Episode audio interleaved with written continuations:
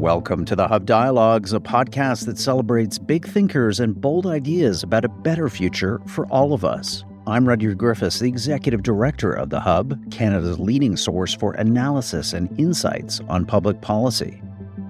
Our goal at the Hub is to escape the opinion bubbles of conventional conversation and prod our popular discourse back to the issues and ideas that can shape our collective future. On the Hub Dialogues, you'll hear Sean Speer, our editor at large, in conversation with some of the world's sharpest minds and brightest thinkers about the issues and ideas that they're passionate about and that they think we should spend more time focusing on. The Hub's podcasts are generously supported by the Ira Gluskin and Maxine Granovsky Gluskin Charitable Foundation and the Linda Frum and Howard Sokolowski Charitable Foundation. Enjoy this Hub Dialogue. Welcome to Hub Dialogues. I'm your host, Sean Speer, editor at large at The Hub. I'm honored to be joined today by Matt Zwolinski, a philosophy professor and director of the Center for Ethics, Economics, and Public Policy at San Diego University. He's also the co author of the fascinating new book, The Individualists Radicals, Reactionaries, and the Struggle for the Soul of Libertarianism, which sets out a sweeping intellectual history of libertarian ideas. I'm grateful to speak with him about the book, including the origins and evolution of libertarianism, why it's not a synonym for conservatism, and if we may be on the cusp of something like a libertarian moment. Matt, thanks for joining us at Hub Dialogues, and congratulations on the book. Oh, thanks, Sean. It's a pleasure to be here talking with you. Let's start with a definitional question, if that's okay. What does it mean to be a libertarian in your mind, and how does it differ from being a classical liberal or a contemporary left liberal? Right. So this is a question that seems like it ought to be very easy to answer, uh, but actually it's one that my co-author John Tomasi and I struggled with a, a great deal in writing the book. Um, there are libertarians out there who will uh, give you a simple answer to that question, right? That someone is a libertarian if they believe in the principle of non-aggression, which says that uh, it's always wrong to initiate or threaten the use of force against another individual. Um, but and that's fine for for those libertarians but there are a lot of libertarians out there who don't believe in anything like the principle of non-aggression. Uh, and the same goes for a lot of other purported definitions of libertarians. There's a variety a very wide variety of libertarian thinkers both past and present. And what we wanted to do in this book was to come up with a definition that encompassed all of those thinkers. Uh, and to do that we wound up thinking of libertarianism in terms of a family uh, it's a family of thinkers uh, who agree upon a rough set of ideas, but within that family, there's broad disagreement about the ranking of those ideas in terms of their importance, the way in which those ideas ought to be interpreted. Um, but all libertarians essentially believe in, we think, six core ideas being importance and significance of private property, um, they're skeptics of authority, and in particular, skeptical of government authority. To the extreme version of that is a kind of anarchism where they deny the existence of any legitimate government authority whatsoever. Libertarians believe in free markets, uh, often viewed as kind of a corollary of private property. If you own the right to something, then you have the right to trade that uh, with another individual voluntarily. Uh, libertarians believe in what's called spontaneous order. So they believe, in other words, that social order uh, is something that can emerge through the voluntary actions of individuals. It's not something that needs to be imposed upon society from the top down, right? It can emerge from the bottom up. Libertarians are individualists. They believe in the moral significance of the individual, that the individual is essentially the fundamental moral unit of society, the bearer of rights, um, and that those rights, those individual rights, are in many ways sacrosanct uh, and absolute. Uh, and libertarians believe, of course, in, in liberty. This is where the name libertarian comes from. Uh, libertarians believe in the importance of individual liberty, and particularly what philosophers call negative liberty, meaning the right to be left alone by other people, um, right? The right to have their their person, their property not interfered with either by under other individuals or by the government. So again, there's a lot of variation in how libertarians put together those ideas, and you know, one of the overarching themes of the book is just the tremendous variety and pluralism within libertarianism, both as a historical doctrine and still today, and in particular, the way in which those ideas can be interpreted and combined in ways that lead either in sometimes quite progressive and radical directions, and other times in more reactionary and conservative ways. That's a great overview of how the book has comes to think of what it means to be a libertarian. Before we delve into the history and evolution of libertarianism, do you want to just unpack how that definition differs from how you think of classical liberalism? Yeah, yes, thanks. So you asked that already, and I, I, glided over it. Um, but yeah, so on my on the view we put in the book, um, libertarianism is very closely related to what a lot of people call classical liberal political thought. Um, by classical liberal here, people often refer to um, an older doctrine that emerged in the writings of people like Adam Smith, for instance, uh, you know, founder of modern economics and author of The Wealth of Nations, uh, who argued very famously for international free trade and what he called the system of natural liberty, which is a fairly limited government that was confined to keeping the peace, providing public goods, and so forth. Um, people like John Locke, um, who you know inspired the American founding fathers in the writings of the Declaration of Independence, right? This idea that government exists to serve the interests of the people, and when it fails to serve those interests, when it fails to protect their rights, it's the right of the people to alter or abolish that government. People like David Hume, for instance.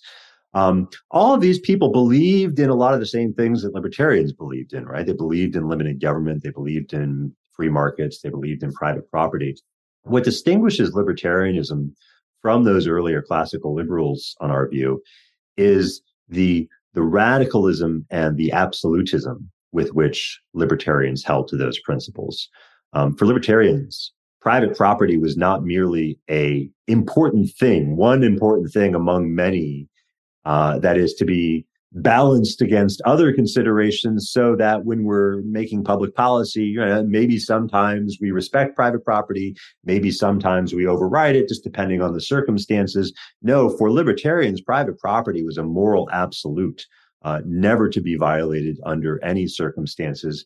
And in fact, for libertarians, all of these ideas, right? Private property, free market, skepticism of authority, they all hold together in this kind of coherent intellectual system, right? So, like, why, for instance, why is government to be limited so strictly? It's because we believe in individuals' fundamental property rights in themselves, which gives rise to their ability to acquire property and external resources, which gives rise to the right to engage in voluntary trade, which gives rise to the fact that if government was to expand its powers, it would necessarily interfere upon some of those preceding rights. So it's all this kind of tight logical system with no gaps, no room for uh, wiggling or compromise in a way that is actually quite foreign to a lot of the earlier classical liberals. So it's simply a much more radical, hardcore view uh, than classical liberalism. It prompts the question what's the origin story of libertarianism according to your definition, and who were its early exponents? So, as we see it, and, and this is one of the novel um, propositions of the book, as I take it. Um, so, a lot of people had sort of traced libertarian ideas back to know Adam Smith and and even further, some people call Lao Tzu one of the first libertarians. Um, and again, I think you could find some some libertarian friendly ideas in those people, but libertarianism as a as a system, right, as as something distinct from classical liberalism, we think it emerged only relatively late in the game. Um, that is to say, roughly in the middle of the 19th century, uh, around 1850, actually. Um, and it emerged first uh, in Britain and France, uh, and then somewhat later and in strikingly different form in the United States. Um, so we could talk about the United States a little bit later, but uh, in terms of Britain and France, what seemed to have sparked the development of libertarianism um, was the was something new on the political scene, which was socialism as an active and revolutionary force. So people had been talking about socialism in Europe for a while. It was an idea often viewed as a kind of utopian idea, um, often viewed as a kind of voluntaristic utopian idea, so that people could come together as a society, um, share their goods equally, uh, live apart from uh, the broader market structure of society. But around the middle of the 19th century, socialists became quite politically active and revolutionary to the point where it seemed like a real threat uh, to a lot of people who believed in in private property and and other libertarian ideals, um, such that such that the old kind of wishy washy classical liberalism simply wouldn't do anymore, right? You know, we we tried the ideas, we tried making concessions, right? We tried um, compromising on the principle of liberty and giving giving this power to government or taking this power away from private property owners. And look where that's getting us. If we don't draw a line in the sand right now uh, and defend these principles as moral absolutes, then we're just going to slide down the slippery slope all the way to dictatorship, essentially. Um, so, so you, you see this real hardening of classical liberal ideas in France. In uh, among the economists like uh, Frederic Bastiat was a was a French economist in the 18, uh, 1850s, um, 1840s, 1850s when he did most of his important writing. Uh, another Gustave de Molinari uh, was was part of the same kind of economic society in in France as as Bastiat was. In Britain, you see people like uh, Herbert Spencer, uh, who publishes his uh, Social Statics around this time, which is one of I think the first kind of systematic libertarian treatises, and spawns a whole kind of um, libertarian movement in Britain that lasted up till the end of the 19th century. These people called themselves, they didn't call themselves libertarians, they called themselves individualists, which is one of the origin stories for the name of the book. Um, and it's all, again, it's all kind of in reaction to this rising, perceived rising socialist threat at the time. Is libertarianism in your mind a left wing or right wing worldview? Why has it historically tended to be grouped together with ideas and values associated with the right? Great question, uh, and the answer is it depends. Uh, you know, is it is it a right wing or a left wing view? It, it depends. Depends on which libertarian you're talking about, which version of libertarian ideas you're talking about.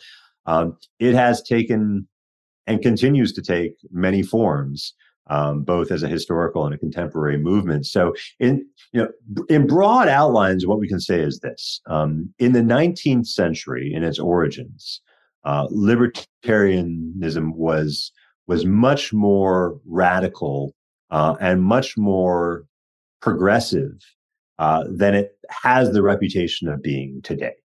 Um, so, you know, you, you, take somebody like Frederic Bastiat, for instance, uh, who was a staunch supporter of free trade, a staunch opponent of big government, a staunch opponent of redistributive taxation, um, which are things that are you know associated with conservatives today. Um, but he viewed himself as a as a radical, as a and, and, in fact sat on the left side of the French Assembly. Right, we talk about left wing, right wing today. You know that derives from the French Assembly, uh, and Bastiat was seated on the left along with uh, Proudhon, who was a was a French socialist anarchist, uh, but they thought they had enough in common uh, against the defenders of the status quo, um, right? That they viewed themselves as being of the left. Um, they were radicals for free trade uh, in the United States. Early 19th century libertarians were radical crusaders for uh, abolition, the abolition of slavery. Uh, they were radicals for women's rights. Um, uh, they were radicals for, um, you know, in some cases, the treatment uh, of children, right? They viewed children as having many, uh, if not all of the same rights as adults and being entitled to um, equal treatment in, in ways that were quite incompatible with existing uh, social norms. Um, they were radical critics of militarism and colonialism. Uh, so a lot of a lot of views that we would now characterize as as very very left wing, um, very radically left wing, um, were kind of the mainstay of libertarian thought in the 19th century. Uh, in the 20th century, things changed a bit. Um, so, over the course of the 20th century, the issue of socialism kind of became even more pressing than it was in the 19th century. Especially in the United States, where in the 19th century, socialism simply wasn't a thing at all, right? So in, you know, 19th century Britain and France, you had active revolutionary socialist movements. Uh, in 19th century United States, you didn't. You had you had communes, you had voluntary communes, but libertarians viewed that as perfectly compatible with libertarianism, right? No threat at all. Like if you want to go live your life, you know, off off in a town somewhere and share all your stuff and abolish the market, fine. Like go ahead, as long as people can come and go freely. That's no threat to liberty at all. That's a that's an exercise of liberty. Um, but in the 20th century, right? Um, you had two things in the in the United States in particular, which is where kind of the center of gravity of libertarian thought sort of shifted uh, over the course of the 20th century, away from Britain and France and, and into the United States. Um, you had the rise of international kind of expansionist socialism under the auspices of the Soviet Union, um, and you had the perceived threat of creeping socialism at home, uh, especially through FDR and the New Deal. A lot of a lot of libertarians perceived that as again these first steps down the slippery slope, uh, and not not without some reason. At this time, right, FDR and, and many people who, uh, who, were advising FDR um, were really convinced that the Soviet Union was showing the way forward for you know the new the new mode of economic progress. Um, and so they were you know, traveling to Russia, visiting, you know, learning, and bringing ideas home for implementation. So a lot of libertarians thought like, look, we've got to, we've got to stop this. We've got to, um, we've got to make the defeat of socialism our number one priority. And so economic liberty, right, understood as this, this goal of protecting the free market, defeating socialism. That became the overriding consideration for libertarians. And all the other stuff that those 19th century libertarians had concerned themselves with women's rights, anti slavery, anti colonialism, anti militarism that all really receded into the background. And you got this kind of alliance of convenience between libertarians and conservatives, both of whom were opposed to socialism, both of whom were opposed to the New Deal um, that maintained itself throughout most of the 20th century, not without its tensions. Um, but for the most part, libertarians and conservatives kind of came down on the same sides of what they both viewed as the most important issues of their time. Yeah, let's stay on that point, Matt. You've been a critic of what's sometimes called fusionism to describe this intellectual or at least political alliance between libertarians and conservatives in the middle of the 20th century. Frank Meyer, an editor at National Review magazine, is credited with conceiving of fusionism. His basic point was that freedom and virtue require one another in a coherent socio-political framework. Why, in your mind, is Meyer and the fusionist project ultimately mistaken? Yeah, great. It's, it's, it's interesting because I actually have a lot of sympathy for Meyer. Um, I you know who was who was both a libertarian and a um, and a kind of conservative thinker on, of his of his own right. Uh, and I have a lot of sympathy with the conservative intellectual tradition from which he draws, uh, and, and a lot of sympathy with libertarianism. So I'd really like for all these things to fit together in one nice and tidy package. I just don't think that they do. I don't think that it works. Um, and and the reason I think is that libertarianism is fundamentally a radical political ideology. Um, right? D- distinct from classical liberalism, right? So I, I, can see a kind of fusionism between classical liberalism and conservative quite easily.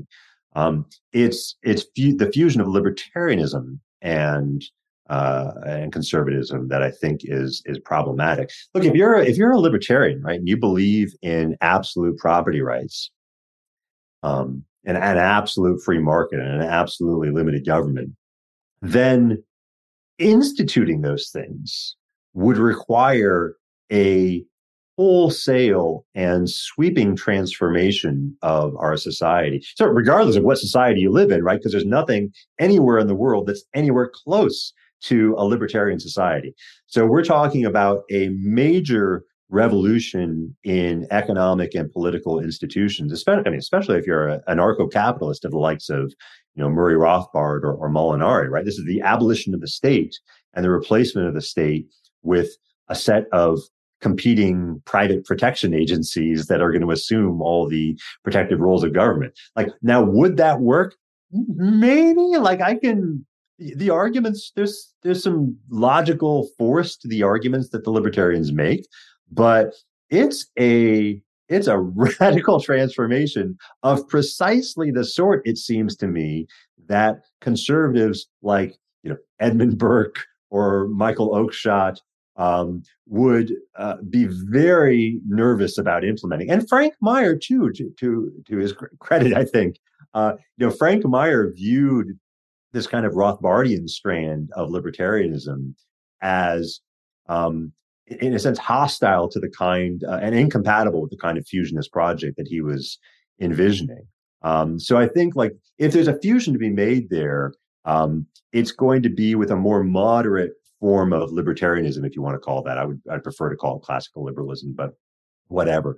But I think you know can can you care about property rights and free markets and limited government and think that there's an important role for conservative ideas of virtue and tradition? Absolutely, no problem with that at all.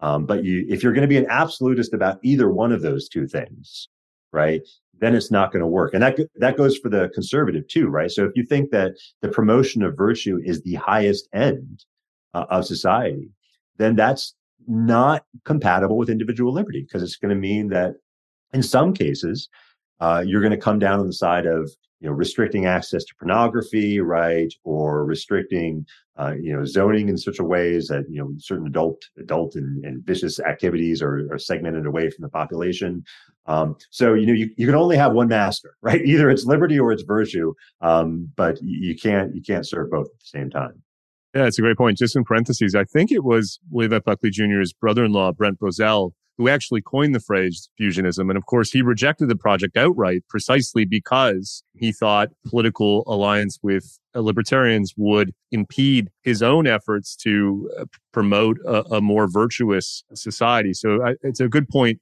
that there are critics of fusionism from both the libertarian side and the conservative side. Matt, I want to put a hypothesis to you that I've had for some time about libertarianism and get your reaction. It seems to me one of its biggest challenges is that it explicitly failed to answer the quote, for what question, by which I mean its treatment of freedom or liberty as an end in itself fails to provide an answer to people's more normative or even transcendental questions. What do you think about that? And to the extent that you find it persuasive, is it a case that libertarianism needs to attach itself to a broader worldview of some kind?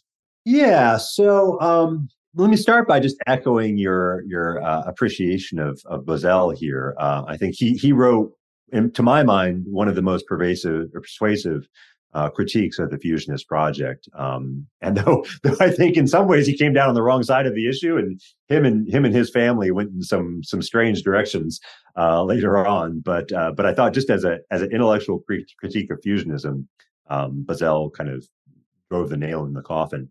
Um, in terms of this idea of you know what what for what why freedom right? Because because freedom seems like a pretty thin end in itself right? Um, a, a, pretty thin end around which to center a human life uh, for instance right? We we view most of us view freedom as instrumentally valuable. We want to be left alone but we want to be left alone so that we can pursue meaning in some important domain of our life, whether that's through our work, through our family, through our church, through our um, through our neighborhood. Um, but the the liberty the liberty isn't the goal. Liberty is simply a necessary means for the realization of some other goal. So, is the fact that libertarianism seems to place liberty as its highest end is that a is that a fundamental defect of libertarianism?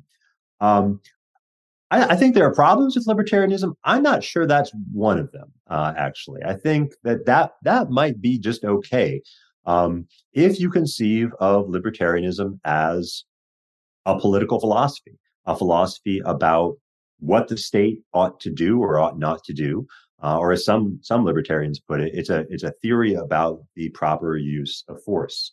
Um, if that's all it is, um, it doesn't have to answer every question, right? It doesn't have to answer questions about what makes for a meaningful life. Um, right? That's up to individuals to decide, right? All you know, libertarianism just kind of sets the ground rules for when one person or group of persons can coercively interfere with someone else, um, and then it's up to everybody to decide where and how to pursue meaning in their lives, knowing that you know we're we're going to disagree, uh, and that these these as this isn't a way libertarians typically put it, but you know important 20th century philosopher John Rawls says that um, you know r- persistent reasonable disagreement about the good is a permanent feature of the human condition right? In other words we're always going to disagree about what makes a good life and that disagreement isn't simply a byproduct of kind of obvious mistakes right that can be pointed out and corrected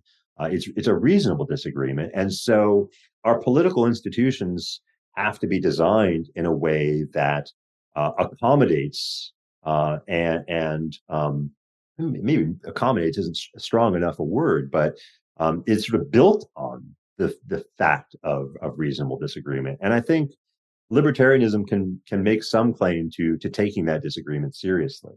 Um, now, I do think right. So I do think that although libertarianism doesn't need to provide an answer to the question of what makes a life meaningful or what the highest good is, um, you do need to have you do need to explore those questions in order to determine whether libertarianism is an adequate political philosophy, right? So I think that you know, in other words, you can't you can't answer the question of what the role of the state ought to be until you have some theory about human human good.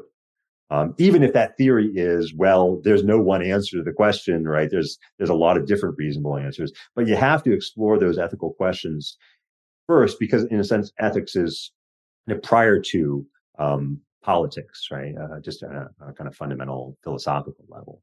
Um, but I think you know a political theory doesn't doesn't have to answer all questions, and probably shouldn't try to answer all questions um, for for fear of becoming kind of overreaching its its uh, um, its scope. That's a good segue to my next question. A lot of historical political economy has occurred in a cultural context in which there was a lot of social capital, typically in the form of Judeo Christian ideas and values. Can libertarianism, in your mind, operate absent some form of moral or values based framework? In other words, Matt, can a society exercise individual freedom well in the absence of some form or forms of moral philosophy? Uh, I, I, think the answer to that is is pretty clearly no. Um, right, uh, and not and not just moral philosophy, but uh, a kind of ingrained habits of moral behavior.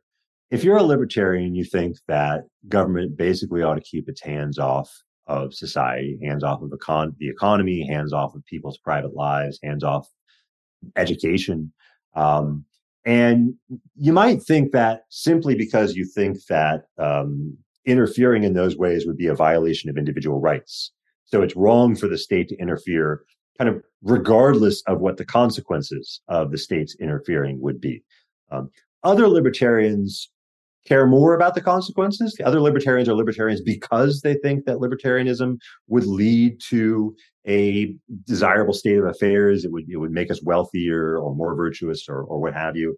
Um, but whatever kind of libertarian you are, um, you, you care to some degree about how this is going to work in practice, right? Even the libertarians who are hardcore believers in individual rights still believe and hope that this is all going to work out okay, right? That you know a free market isn't going to lead to an economic disaster.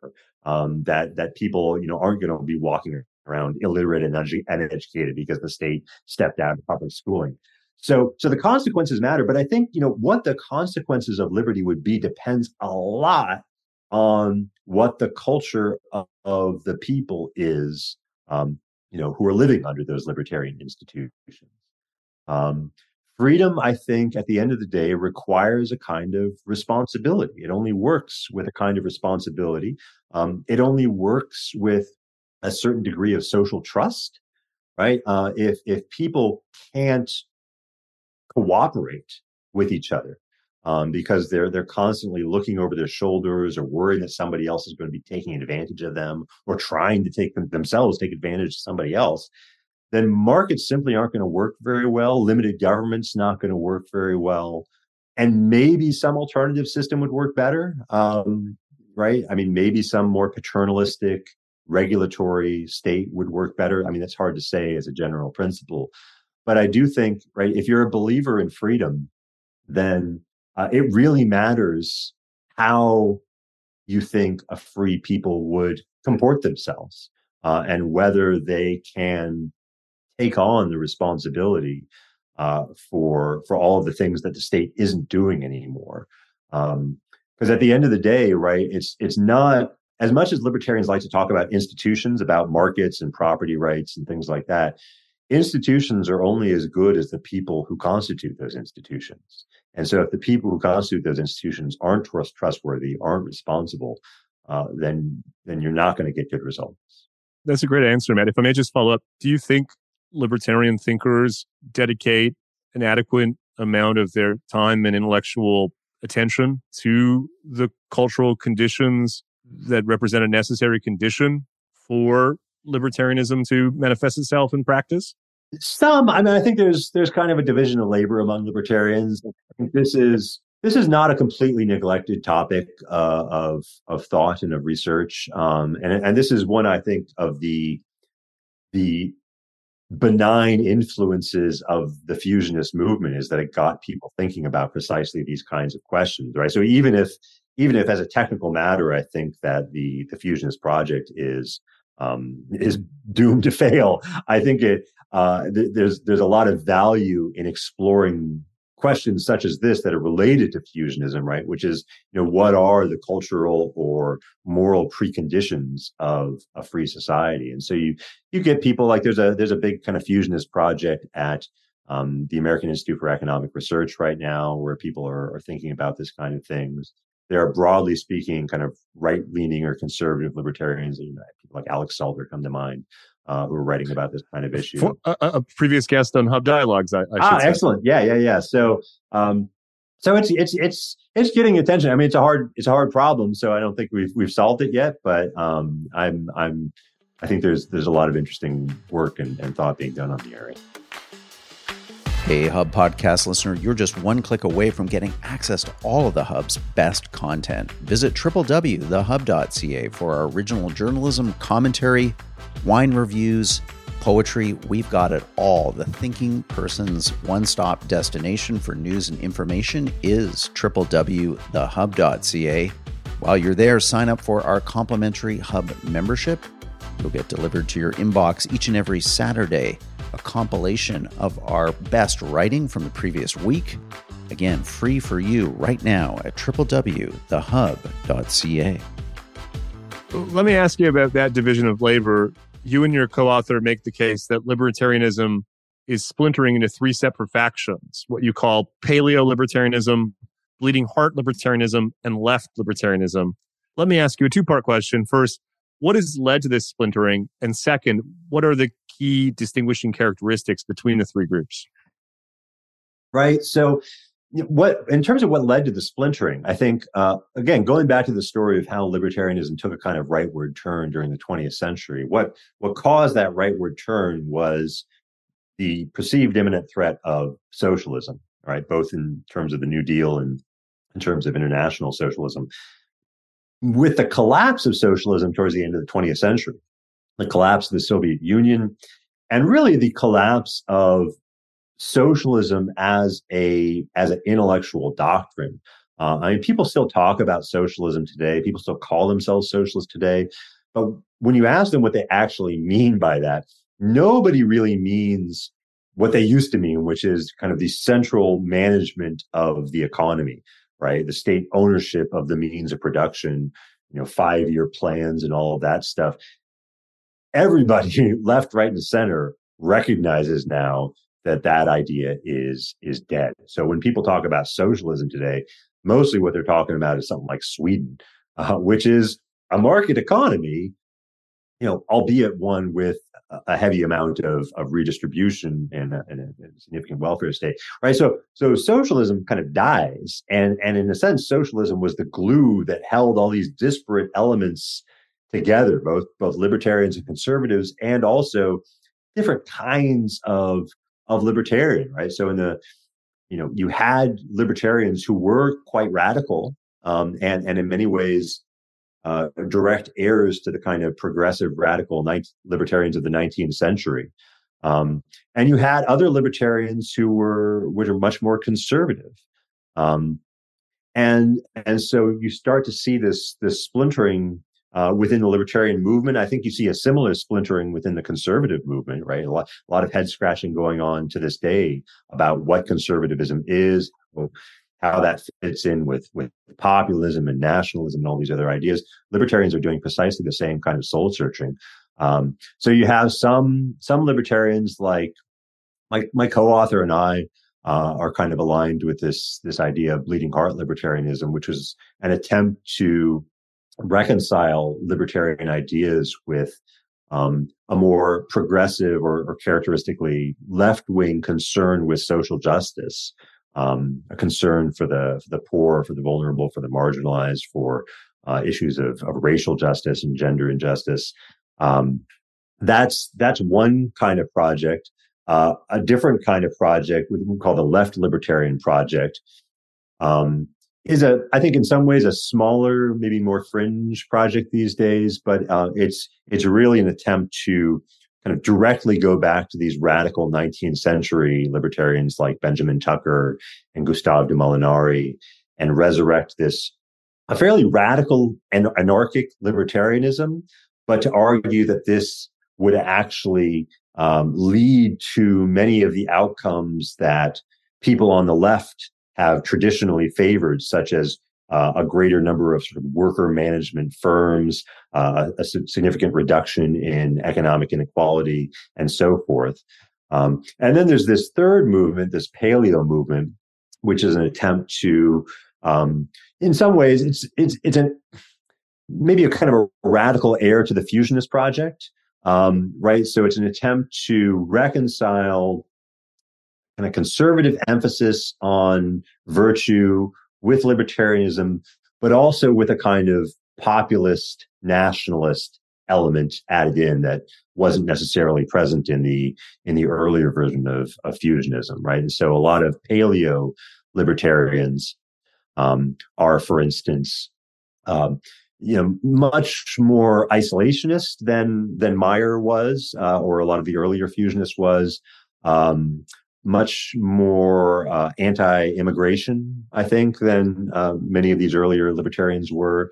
Uh, so they tend to take a kind of culturally right stance on um, a lot of issues like foreign intervention and immigration and abortion, uh, for instance, in a way that distinguishes them from from other libertarians. Uh, and all of them, all of them seek to ground their their different libertarian views on these core set of libertarian principles, right? Which I think is just again goes to show the inherent flexibility of those principles, right? Like what is what is private? What does it mean to support private property? Um, you can make the argument that if you believe in private property, you ought to be pro open borders because anytime the state interferes with immigration restrictions, it's preventing sort of property owners on both sides of the border from entering into voluntary and mutually beneficial exchanges.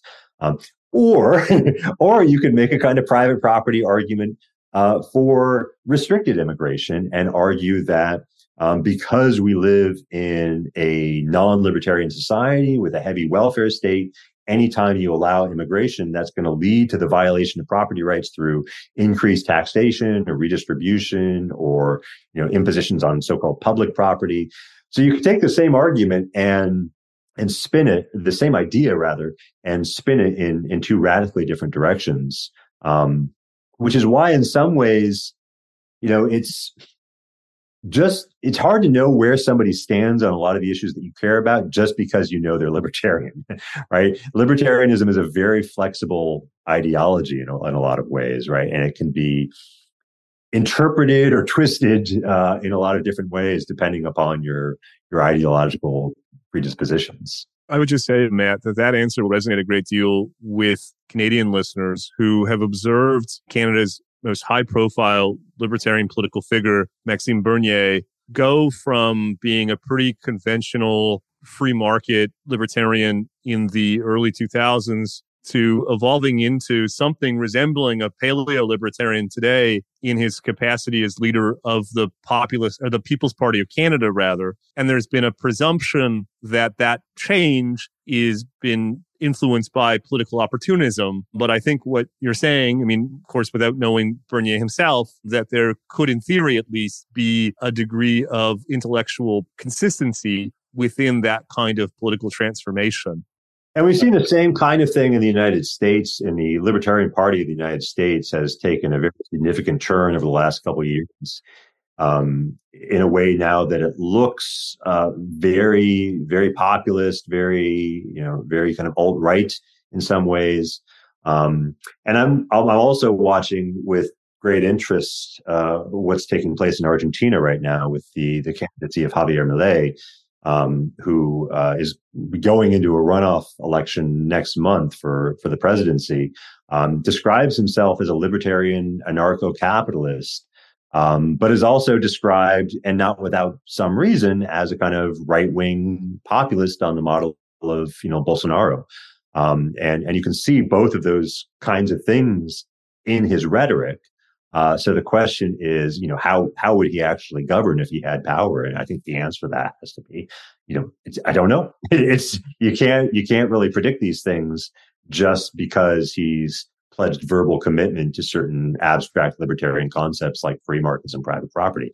You know, how those things actually would work in practice depends a lot on how he interprets those ideas. Although there's been mistaken claims in the past of a coming libertarian moment, is there a good case between the state's pandemic failures and the rise of identity politics, which effectively aims to judge people based on group categories rather than as individuals, that the current mix of economic and social conditions favor libertarianism? If so, Matt, how can libertarians seize on the opportunity? Well, I'm pessimistic about this, I guess, uh, and you know, and, and, not and not just because uh, you know, this would be like the eighth or ninth predicted libertarian moment that has failed to materialize. But um, but I just don't see conditions right now as being particularly ripe for uh, libertarianism at all. Um, I think that um, nationalist sentiment is um, at uh, at a higher point now than I have seen it before in in my lifetime um, and that that is um, in deep, deep tension with some of the most fundamental commitments of of libertarianism, uh, and also just tend tends to turn people's interest in and attention away from the kinds of issues that libertarians promote, like you know free trade or the importance of individual freedom. You know, nationalism is kind of an inherently a a collectivist ideology. It's an ideology that think, encourages us to think of ourselves in terms of our of our group identity uh, and in terms of the conflict of our own group identity with with others groups. Um, so that I think is, and, and that combined with the kind of rise of identity politics, which is you know very similar in its kind of collectivist uh, approach to to uh, you know the way it encourages people to think about themselves. Um, I just I don't see libertarians um, as as having a compelling answer to the the identitarian movement. Um, and I, I, haven't seen them embracing their compelling answer to the nationalist movement. I think libertarians do have a good response to nationalists. Uh, they just aren't making it. They're unfortunately, you know, going over to the nationalist side, at least in the United States. Um, and as for identity politics, this is just something that libertarians have always been, at least since the 19th century, uh, fairly weak on. Um, and so there's this conversation taking place about, you know, like the role of, of, of gender and sexual identity. And, and libertarians could, I think they could develop a compelling contribution to that conversation um, but they they just haven't so far. And so libertarians, as I see they're sidelined right now. They're just they're not the enemy um, like they were for much of the 20th century, um, but they're just they're not they're not relevant uh, in a way that that makes them a viable political force. And I, I'm afraid I just don't see that changing anytime soon. One of the obstacles for libertarianism as a political force has been its tendency to political purism and an unwillingness to make typical political compromises. As we've discussed, the, the, book observes that this radical streak has long been part of the libertarian movement, perhaps, in fact, its defining feature. Let me ask you, is it a bad thing in your mind? Maybe put differently, can and should libertarians overcome their aversion to ideological compromise in order to make political gains? Yeah, I mean, I think uh, I'm a I'm a pluralist about this kind of question. I guess um, I'm a pluralist about a lot of things, but I think there are there are a lot of different libertarians who take very different approaches to political issues. Some some are fairly purist and absolutist. Um, others are much more pragmatic, and I think it is probably a good thing to have both kinds of libertarians in the world. Um, it's a good thing to have people promoting and articulating the pure vision of a free society because that's that can be quite powerful and inspiring in a way that policy wonkism, right, isn't. Uh, you know, just sort of getting down into the, the, the nuts and bolts of like how to reform local zoning laws uh, is not something that inspires a lot of people. Um, you know, some people it does, and that's great. But um, but so you need you need people doing the big picture, idealistic, utopian kind of stuff. Um, but it also is a good thing to have other people doing the nuts and bolts policy thing, looking for um, opportunities to make strategic partnerships with people on the other side of the political spectrum in ways that can meaningfully advance human liberty. And I think, you know, there, there have always been a mix of both sorts in the libertarian movement, broadly construed, right? To the point where I think, you know, have, have libertarians made a lot of successes over the course of the 20th century? Well, not, not as libertarians, right? I mean, not like, it's not like the Libertarian Party accomplished much. Uh, it's not like um, you know Murray Rothbard made any big policy changes, but you did you did have a lot of policy movements in the direction of liberty that were more or less inspired by libertarian ideas as they kind of filtered their way through the intellectual ecosystem, right? Uh, so in some cases, right, you had, you know, you had a libertarian book that was read by this person, that was read by this person, who then went to serve on, you know, President Nixon's policy, uh, council of policy advisors, right? Um, like Martin Anderson, for instance. Or you had people like Milton Friedman, who were pretty directly influential in a lot of big policy moves in the United States. And so you got things like airline deregulation, you got things like the abolition of the military draft, you got things like much greater movements in in the direction of uh, of sexual freedom. Um, right, all of these are big big wins from a libertarian perspective, even if it wasn't libertarians themselves who were the proximate cause of of uh, influencing those uh, those movements. So um, so I'm I'm I'm happy with the direction in which society is heading over the long term. Um, you know, I'm a little nervous about the moment that we're living in now. Um, uh, but I think, you know, in terms of the strategy going forward, I don't, I think the libertarian answer to what should our strategy be should be let people try a bunch of different stuff, right? And, uh, and that's let a thousand flowers bloom and let's see, let's see what pops up. Another obstacle for political libertarianism is that some parts, certainly a minority of the libertarian movement, have tended to also harbor dark views on issues like anti Semitism or racism more generally. What's behind that in your mind, Matt? How does libertarianism, which is ultimately about the rejection of group identity in favor of individualism, tend in some cases towards racialist thinking?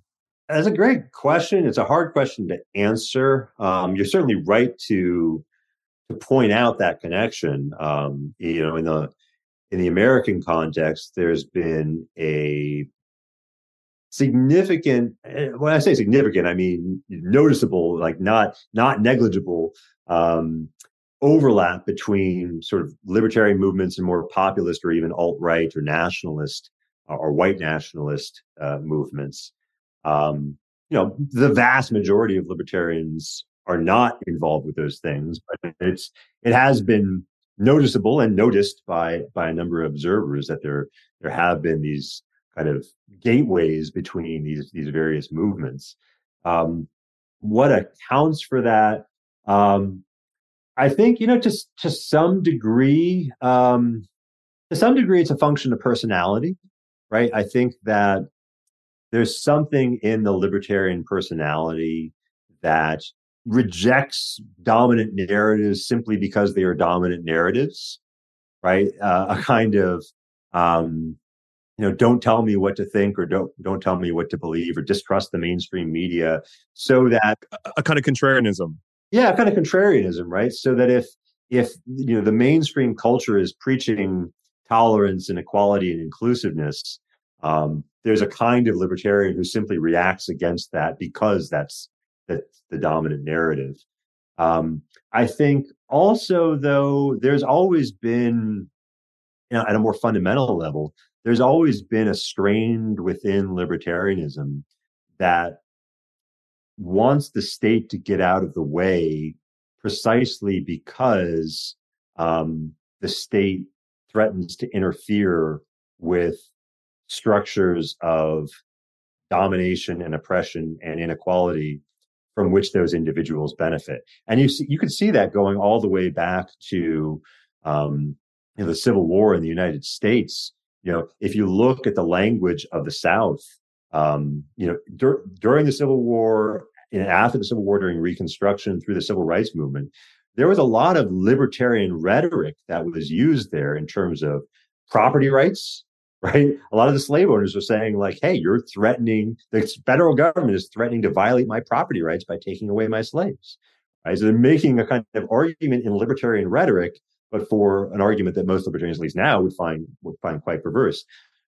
Civil rights movement, there was a lot of you know, very libertarian sounding rhetoric about states' rights and federal government overreach um, you know, you wanted to keep the government out precisely because the government was threatening to overturn these these unjust social structures. Um, and I think there's there's probably still a lot of that today, right? There's a lot of vested interest in established systems of privilege that um, are reacting against federal intervention precisely because it's threatening to those privileges this is this is an unfortunate strand in libertarian thought from my perspective. And again, it's not it's not the only strand, um, but I think that's it, it's it's not just an accident. Let's put it that way. I think there there are there are features both within libertarian psychology and within the the, the nature of libertarian thought itself that kind of lends itself uh, to this sort of use. A penultimate question: As you worked on the book, who outside of the usual suspects emerged as key libertarian thinkers that you think listeners ought to know? Well, I mean, so when we when we wrote the book, a lot of what we were trying to do was um, to show people how broad and diverse the libertarian movement and, and the intellectual history of libertarianism was. Right. So most people that you know we talked to or you know, we you know read about libertarianism We're familiar with the main 20th century figures of libertarianism, people like Ayn Rand and Milton Friedman and, and maybe Murray Rothbard. Um, but to our view, uh, a lot of the most interesting and exciting people were the were the 19th century figures. Um, uh, people like um, I, I, like Herbert Spencer a lot. He was just because I didn't, and partly because it surprised me how much I liked him. I, I never had heard that much about him before I started researching on this book. Nobody really talks about Herbert Spencer today, but he was a really interesting thinker and um, and one of the most sort of well-known public intellectuals of his day. He was tremendously popular um, during the mid to late 19th century. Um, but but today nobody reads him anymore. Um, but but his social statics is still a really interesting and surprising uh, and fairly um, not not terribly challenging read. Um, but uh, but if I had to pick just one person that I would encourage people to read, uh, I'd probably go with a guy named Lysander Spooner, who was a 19th century American libertarian anarchist and abolitionist um, who I would encourage people to read, not necessarily because I think he's right uh, about everything or even a lot of things, uh, but he's just, he's so much fun and so interesting to read. He was tremendously radical. Um, he was, he was one of the most radical opponents of slavery in the late 19th century to the point where, um, although he spent a lot of time writing about making legal arguments, he was a lawyer about why he thought slavery was unconstitutional. He actually went well beyond that uh, and got to the point where he was printing up broadsides uh, to distribute to the to the non-slaveholders of the South. He called this thing, where he was sort of encouraging people on libertarian grounds to um, arm any slaves. If you're a non-slaveholder, you can get weapons to slaves. I encourage you to do so. If you can capture slaveholders and hold them for ransom, I encourage you to do so because all of this is is just necessary to protect the individual rights of, of slaves, which are being violated on a massive scale. Um, so he was he was printing these broadsides. He planned to distribute them. Turns out that that John Brown, who was kind of traveling in many of the same circles as Spooner, got wind of Spooner's plan looked Spooner up and said, like, look, you know, I'm actually planning kind of a, a, revolt on my own. If you distribute this stuff, you're going to kind of alert people that something is going on. So can you shut this down? So Spooner did. Um, so John Brown goes and conducts his raid on Harper's Ferry, uh, gets arrested.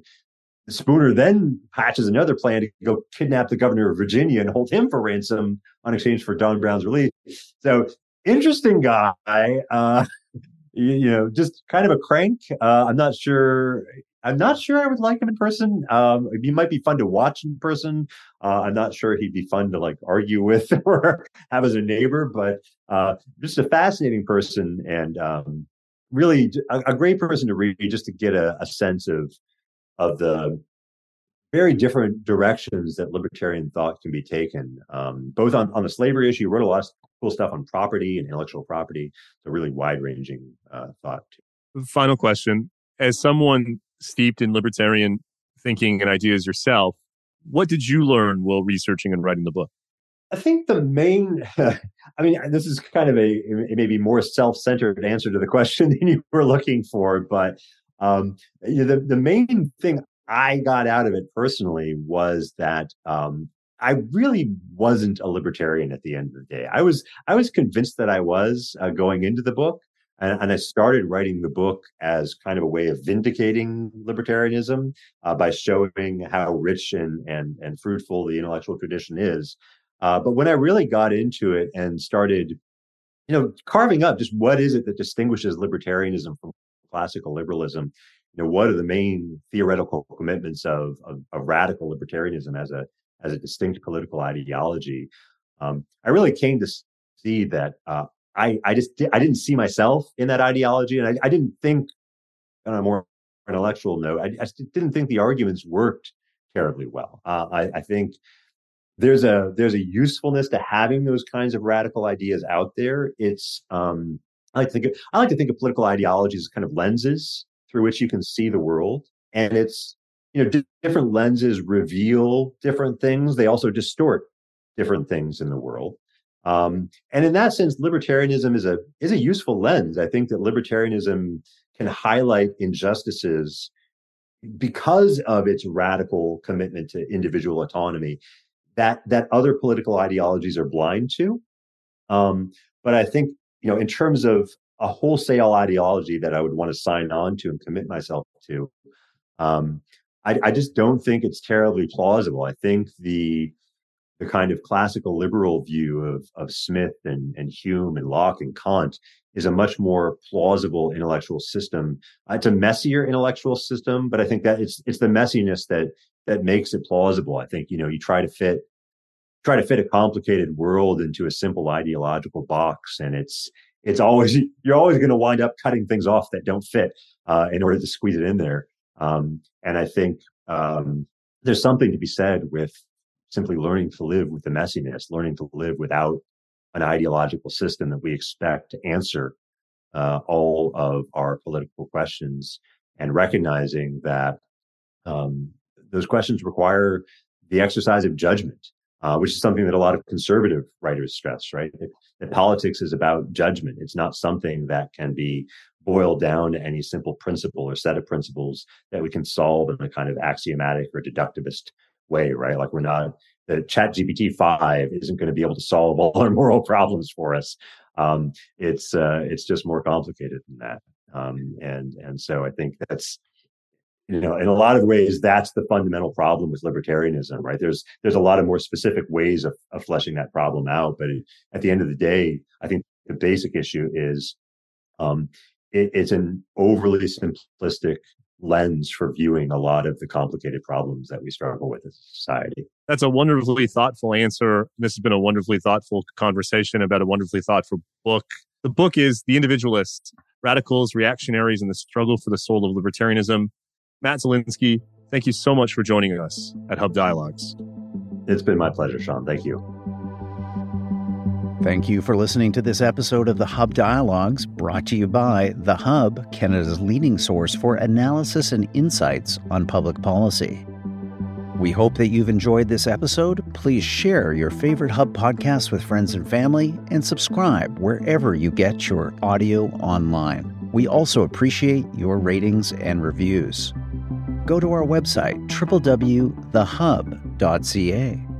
I'm the Hub's executive director, Rudyard Griffiths. The host of today's program was Sean Speer, the Hub's editor at large.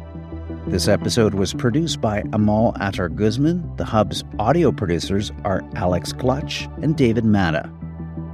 The Hub podcasts are generously supported by the Ira Gluskin and Maxine Granovsky Gluskin Charitable Foundation and the Linda Frum and Howard Sokolowski Charitable Foundation. Thanks for listening.